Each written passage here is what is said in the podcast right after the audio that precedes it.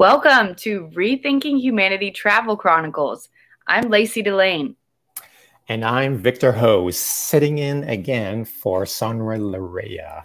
And we love it whenever Victor's in, on with us. How are you doing, Victor? Yeah, it's a very rare, rare appearance for me. But I'm doing good. Um, I've been focused a lot on the stock market because, as some people know, it's been falling for the past few days. Um, mm-hmm stocks and cryptocurrency. So mm. it can either be scary for some people or exciting because you know everything's cheap and you can buy, or you can just stress out a little bit and hope it rise up. mm. So for me, it's a little bit of both. I'm watching to see prices to see if I if it's low enough for me to buy more, mm-hmm. or if it's something that I need to get rid of. But so far, I, I have no reason to get rid of anything. I think mm-hmm. it's just normal. Yeah. Um, as long as you're holding, doing it for long term. If you're long term, then you don't have much to worry about. If you're doing it for short term, then you have a lot to worry about. Right.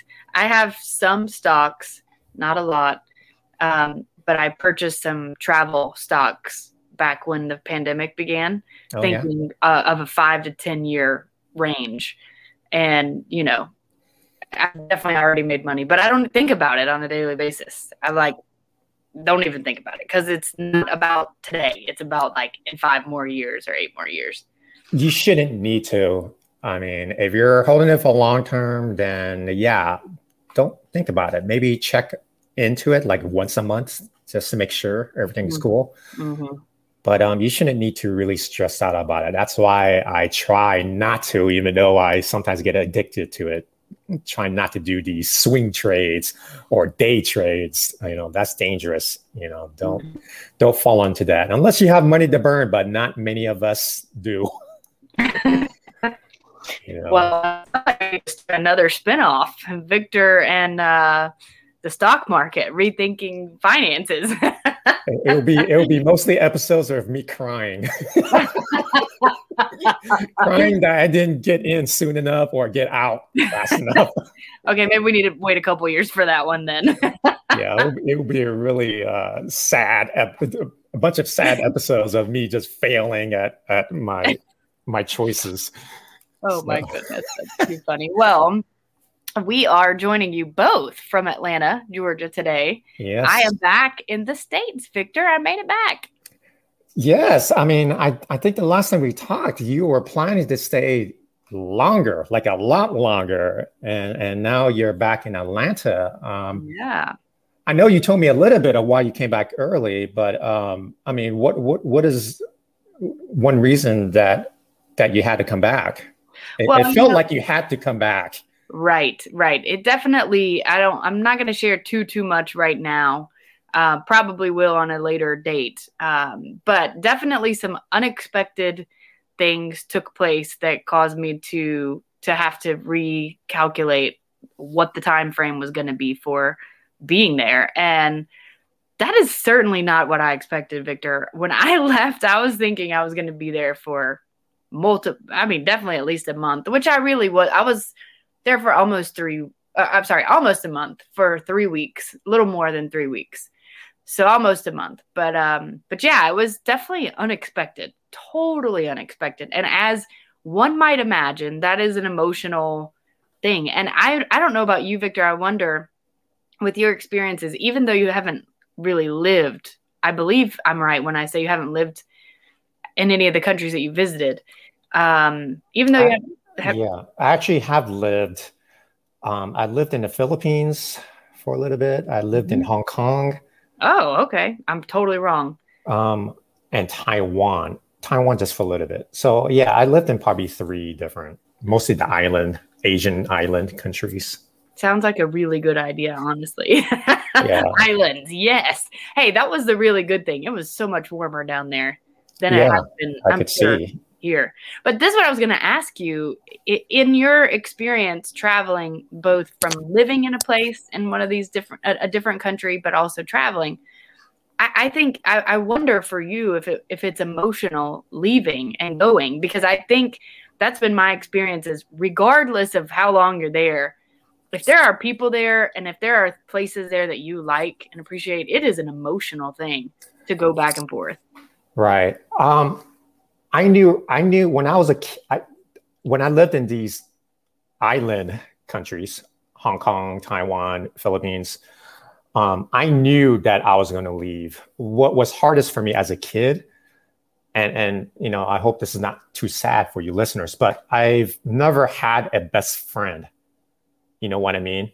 Mm. I've met a lot of kids and a lot of great friends, but I've never been able to become a best friend because mm. I knew that I was going to leave um, because of, of my my dad's work. Wow. So and and I knew I couldn't I wouldn't be able to stay at a school that I liked because I'm going to have to leave in about a year or so. Wow. Yeah, so making friends was a little hard because uh, in back of my mind I knew the sad thing is I'm going to leave, you know, and the best we can do is write letters, but I think when I was a kid, I was too lazy to write letters. Computers were not, internet was not invented yet when I was a kid. So if there was email, I would have done more of that. But writing yeah. letters, I, I, it wasn't much of what I wanted to do. So I think when I was a kid, I, I just went with the flow and just, you know, said my tearful goodbyes and, mm-hmm. and next adventure. Right. Um, yeah. So really wasn't until I finally set foot in Los Angeles when I was in eighth grade that I knew I was going to be staying there longer. Mm-hmm. And I started to make the friendships that I never had. Wow. And I think to this day, I still have, I still retain my best mm-hmm. friend. So mm. that's cool. Yeah. And that's, that definitely sounds emotional for a different reason than what I was thinking or maybe mentioning. But when you're moving from country to country and you're having, you know, not able to maintain relationships as a result, that's hard. That's emotional. Right, right. Mm-hmm. So, I mean, I've I've met people that had friends since they were kindergarten, and I can never say that. Right. You know, my my best friend started in high school. You know, and for some people that's great, you know, but I've always wondered, wow, all these all these friendships that happened since they were kindergarten. How's, how does that feel? Right. And I've always wondered what happened to them. You know, I still remember their names. You know, all the friends that I've met in my travels. I look at Facebook to try to search for them. Mm-hmm. Um, I haven't been able to find one.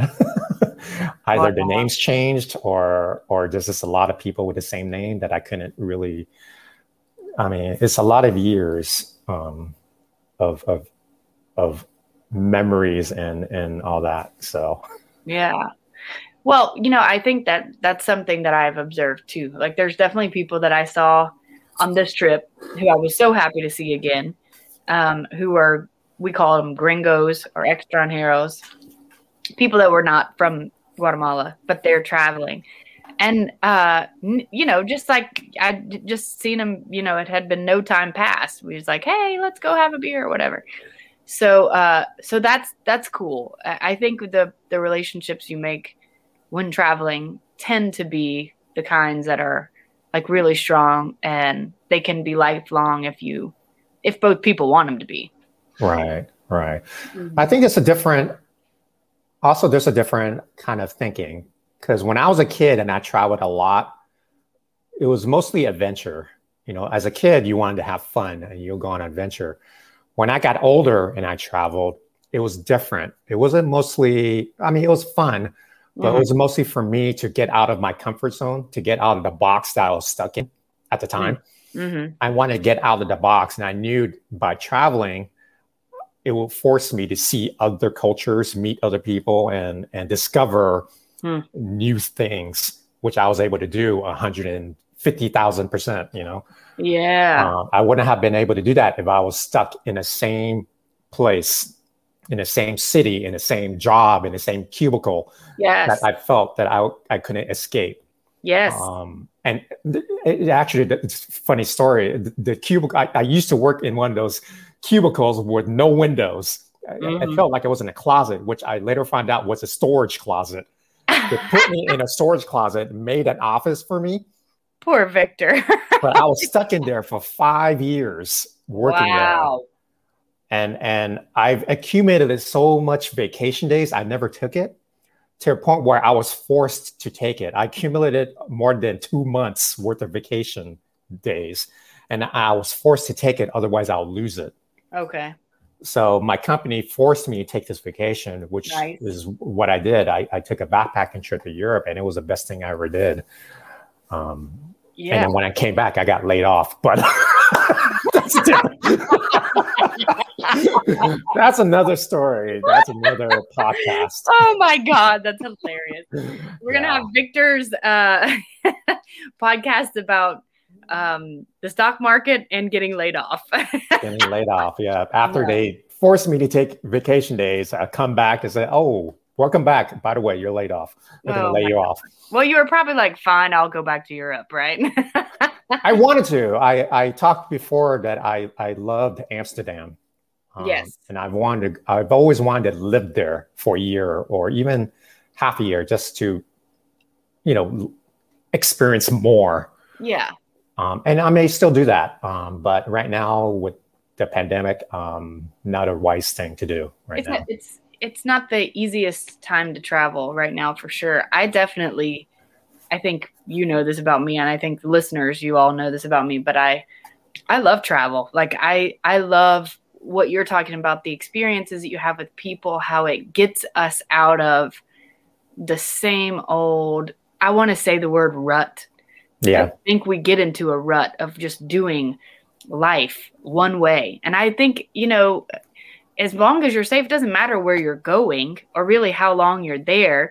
I think the longer you're there, in some cases, the better because you get more of a chance to actually experience the culture. But the point is, is that you are going and having a new experience. That's the beauty of travel and traveling abroad because – you know, traveling within your own country, you get some of that, but there's just a whole nother level you get when you go to another country. Yeah, it's almost like a new breath of of life for you. Oh, yes. Because because you're so used to seeing the same thing, doing the same thing, you know, waking up the same time, going to right. sleep the same time. Yep. But when you're suddenly in a place that's unknown, that you have no idea where to get to any place, you know, you get the sense of of not only being a little bit scared, but also a lot of excitement. You know, because mm-hmm. you're like, oh wow, I, I actually did this. You know, I, am actually in Germany. Oh my gosh. Right. You know, what do I do now? yeah. The and challenge. You, and you yeah. find that, at least for me, you find that a lot of people around the world are really nice people Yes. I mean, not all. Of course, you're going to see some thieves and and bad people, right? Right. But, but you're smart. You're smart enough to know who they are. Anybody, you, me, anybody. You're smart enough to know when there's a bad person. Don't get there. You know. Well, it's like there's good people, and I, I'm I'm also kind of like sort of not even a fan of the words good and bad. But anyway, there are people who are going to try to do you harm and there are people who are going to be wonderful to you wherever you go right. in every culture like we could say well the united states is a safe place well yeah but some parts of it is are not just like any other country you yeah, know definitely so but i've found that when in my travels i've met a lot of nice strangers who are just willing to help me out with yeah. language with even money sometimes when they thought i didn't have any money Yep.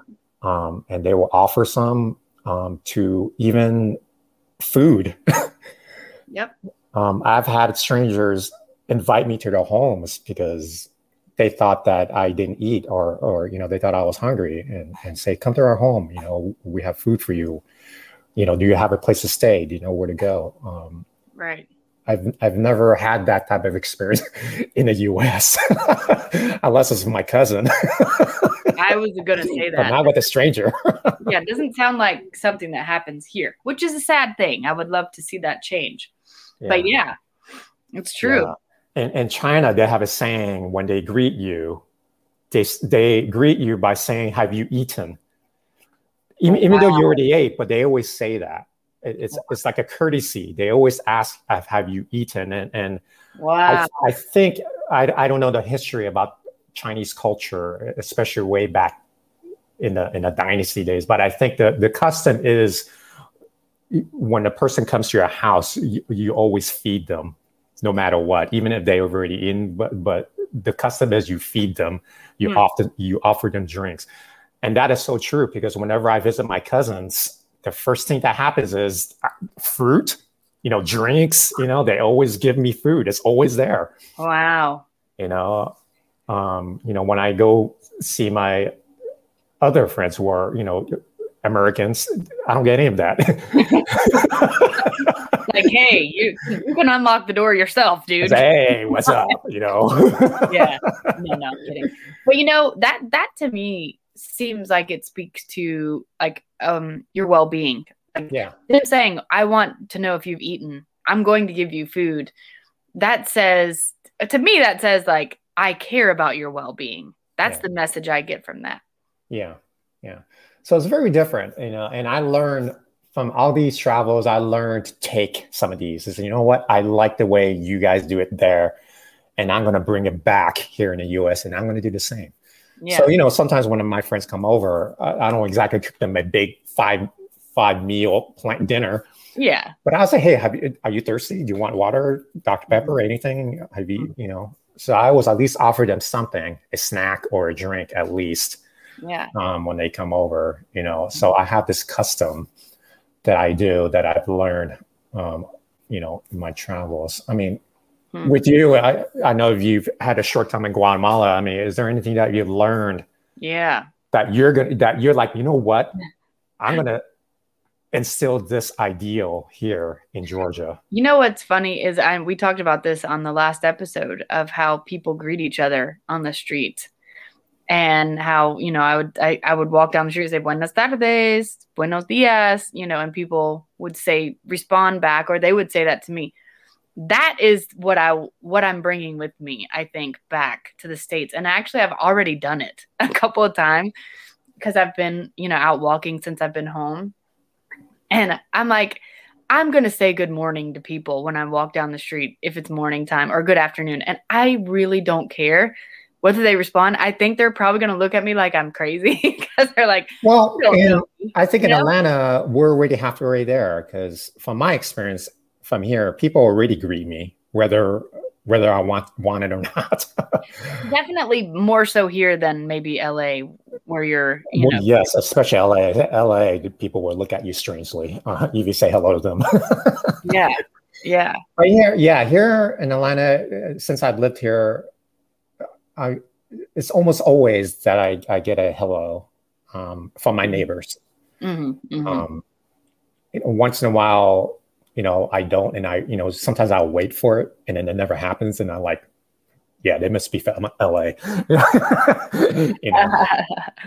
yeah, no. yeah. So that's something like even on the Beltline or just walking. Like the other morning, I walked over to Revolution Donuts, and there were people I passed by, and I I knew they weren't going to say anything, but I still said good morning because you know what? It feels good to do that too. I think it's very human yeah. to to greet another human being when you see another human being instead of walk past them and not look at them or not say anything you yeah. know i have a funny feeling that when the pandemic and you know when that's all over we, you know we get our shots i think we're going to see more of that i'm hoping we're, yeah. we're going to start seeing people being more nicer you know wanting to greet people because i think people realize that when they were stuck at home and couldn't do much, mm-hmm. they miss that type of a human connection. Right.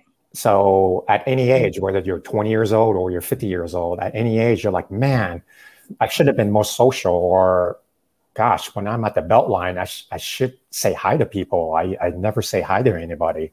Yeah. So I, I, I know for me, it's definitely changed my mind thinking to become more, more of a greeter Yes. Because I've never really been a Greater Mesa because I'm from LA, but you know, that's no excuse. Um, so mm-hmm. that's definitely something I want to do more of, um, you know, when it's safer to go yeah. out. So, right. You know, the other thing that I was thinking that I would bring back here with me, um, I just had it in my head and now I'm losing it. Hang on. this doesn't happen to me often. Must be a good idea because good ideas usually is the ideas that you lose the quickest. I know. and then you remember it the next day. like Victor, now I remember. Um. Oh, this is it. Okay, so, so I was talking with one of my friends uh, there in Guatemala, and I was commenting on how people spend so much more time together, typically when they get together. So, like here, typically, if you get together with your friends, um, or I'll say if I get together with my friends, it's like we're together maybe an hour, hour and a half, or if you go for a coffee, it's like you're there for 30, 45 minutes, and then bam, they're off to the next thing. You know, it's almost like it's weird if you spend more than an hour, hour and a half, you know? And and there it's like you it's pretty normal to spend like two, three, four hours. You know, the time is longer that that you spend the quality time. And I think that's something that I want to implement here too is whatever that switch is, and I do think it's cultural here in the States that is like says, okay, you don't need to be, you know, you've spent like X amount of time. Now it's time for you to go do whatever. I don't know, be alone again. I don't know. But I, turn that, I'm going to turn the switch off, you know, because quality time with people, that's man, I've, I, arguably that's what it's all about. That's what life's all about. That's definitely been missing um, a lot over the years. I, I was I was in a um, seminar two nights ago um, about a guy who I met a long time ago when I went to New York to visit to do research for a movie that I was doing. Mm-hmm. Um, and he did he, he, did a documentary um, connecting hip hop dance to jazz dance in the 1930s, which is swing dancing. Yeah. And some of you may or may not know I used to compete in swing dance competitions. So I, I, was a swing dancer myself, and I actually traveled around the world competing and also learning from the best teachers around the world in swing dance, which is called Lindy Hop, uh, the old term. Mm-hmm. But this dude, he um, connected hip hop dance to Lindy Hop music uh, in Harlem of the 1930s. Wow. And he unearthed a lot of um, footage that was never in the documentary. So that was what the seminar was about. He was going to show these extra footage that was never there. It was like a two hour seminar. And what it really was was him hanging out with these old timers who lived in the 30s and them telling them telling him their stories about mm. yeah you know i used to go to this ballroom and and Ella Fitzgerald was there and she was singing and duke ellington was there you know and and billie holiday and i was listening i said this, this is not a CD or recording or audio he's listening to. They're the real people. wow. These these folks actually met and hung out with the real jazz icons of the days. And and these rooms, you know, not more than maybe 50 or 100 people, just intimate yeah. conversation with music and drinks and laughter and all that stuff. And and he was like telling telling you know us you know in a seminar in, in, a seminar that he felt like a kid just just sitting there listening to like this storytelling type of thing you know where you don't have that anymore you know what storytelling to us is like twitter.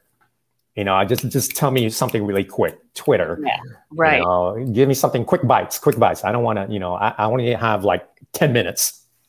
Max. You know but we're missing the storytelling times yeah. when whether it's an it's, it's an older person who lived during World War II and telling you the story, or even even a 20 year old telling him the story about him asking a girl he likes to the prom.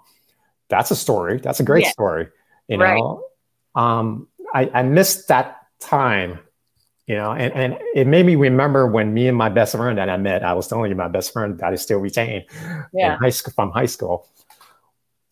Man, we keep telling when we talk on the phone or even in person when he visits or I visit him, we always tell the same damn story.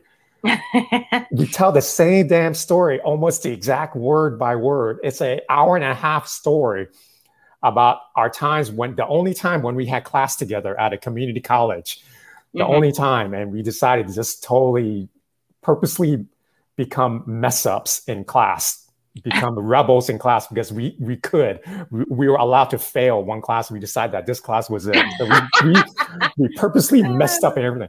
But we told the same story all the time. And the reason why we do that is because it's so funny every time. Mm-hmm. and to each people that's with us when they hear the story they laugh their heads off because it's so funny you know? Wow. and, and, so i miss that connection telling yeah. stories to each other even though it's the same story you know Right. Well, you know, storytelling really is an art. And it is. I think it's definitely become a lost art. And I will say that uh, the guy that drove, okay, so I, for those of you who are listening that don't know this about me, I actually worked on Andrew Yang's presidential campaign and on the events team. So, called the advance team, but we had Victor. There was a guy who drove our um, the tour bus. We did a bus tour in Iowa um, last year. It was about a, about a year ago. Um, well, a little more, but January, basically. And so this guy, I don't know, he's probably in his 60s, 70s. He had such a great personality. He was our favorite. We all loved him. Oh my God, we loved him. And there was one night that we got to the hotel, and there was several of us that were just kind of sitting in the back of the bus with him, and he was telling the story him a near death experience that he had. And I mean, it was probably a good 45 minutes that he told the story, but nobody moved because we were like there, you yeah, know? you get enthralled with but, the story. But it's because he knows how to tell the story. Mm-hmm. It's an art. And so I think that's something that we have lost. Oh, I'm saying that I think that that is an art that we yeah. that has been lost because there's a you know, you can tell a story and some people can be like bored, or you can tell a story and people be enthralled and not want to get up after they've been working all day long. And that's what he did. So I do think that that's something that it's a lost art, but it's an art for sure. Definitely. And and going back to travel, I find that when I'm traveling, I, I get and find the best stories in my travels. Um, mm-hmm. and, and with those travels, I bring those stories back here in the US and I tell my friends, you know, and they get intrigued. It's, oh man, I want to travel now. I want to do what Victor did. You know, yeah. it sounds exciting. I, I mean, one of the best stories I've, I've told is um, when I went to, you know, Grace Kelly, the actress, Grace Kelly. You know who you're talking to. okay. Grace Kelly, she's like a 19, you know 50s actress back in the days when actresses were like were like gorgeous you know like screen actresses you know that that's what you call a movie star you know? mm-hmm.